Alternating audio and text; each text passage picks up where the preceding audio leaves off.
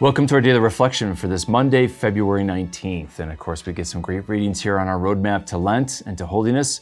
And the first reading is from Leviticus 19, which is about the call to holiness that everyone, all of God's people, not just the leaders, not just the clergy and, and religious sisters, everyone is called to holiness.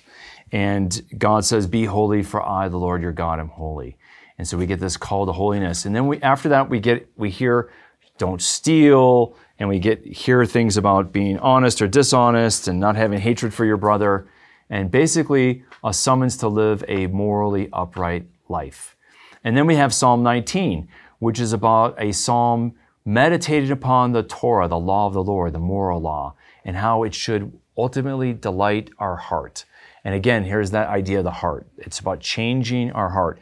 We see the law of God, and if we can conform our hearts to God's word and to God's law will be transformed, and ultimately we will delight in what God delights in, and we will dislike what God dislikes.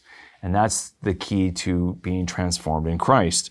And then the gospel reading brings this all together in a beautiful reading from Matthew 25, verse 36 and following, about the final judgment. And so here, towards the beginning of Lent, we see what the telos is, the goal of our Lenten sacrifices and of our spiritual practices in all of our life.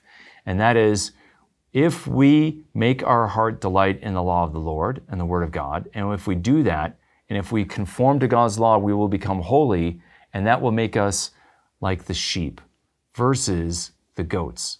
And so what we see is that there's a difference between the sheep and the goats. And what's the difference? The sheep do works of mercy and deeds of love, and the goats are in it for themselves. And so we know then if we live the call to holiness in Leviticus 19, and we delight in God's word and God's law in Psalm 19, then we will be conformed to the sheep versus the goats. And so all of Lent is about these two ways that we've heard in the scriptures the way that leads to becoming like a lamb of God, or the way that leads us to be like a goat and to kick against God's ways and God's will and God's laws. Which will we choose? That is the question. So let's reflect on our hearts that we may rejoice in God's word and God's ways, so that our heart is conformed to that of the Lamb of God. May the Lord bless and keep you. To sign up and start receiving these daily reflections in your inbox every day for free, visit formed.org/daily and enter your email. You can watch these reflections in video format by visiting formed.org.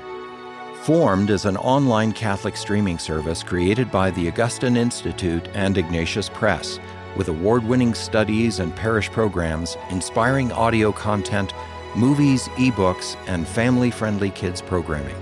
To support the mission of the Augustine Institute, please visit missioncircle.org.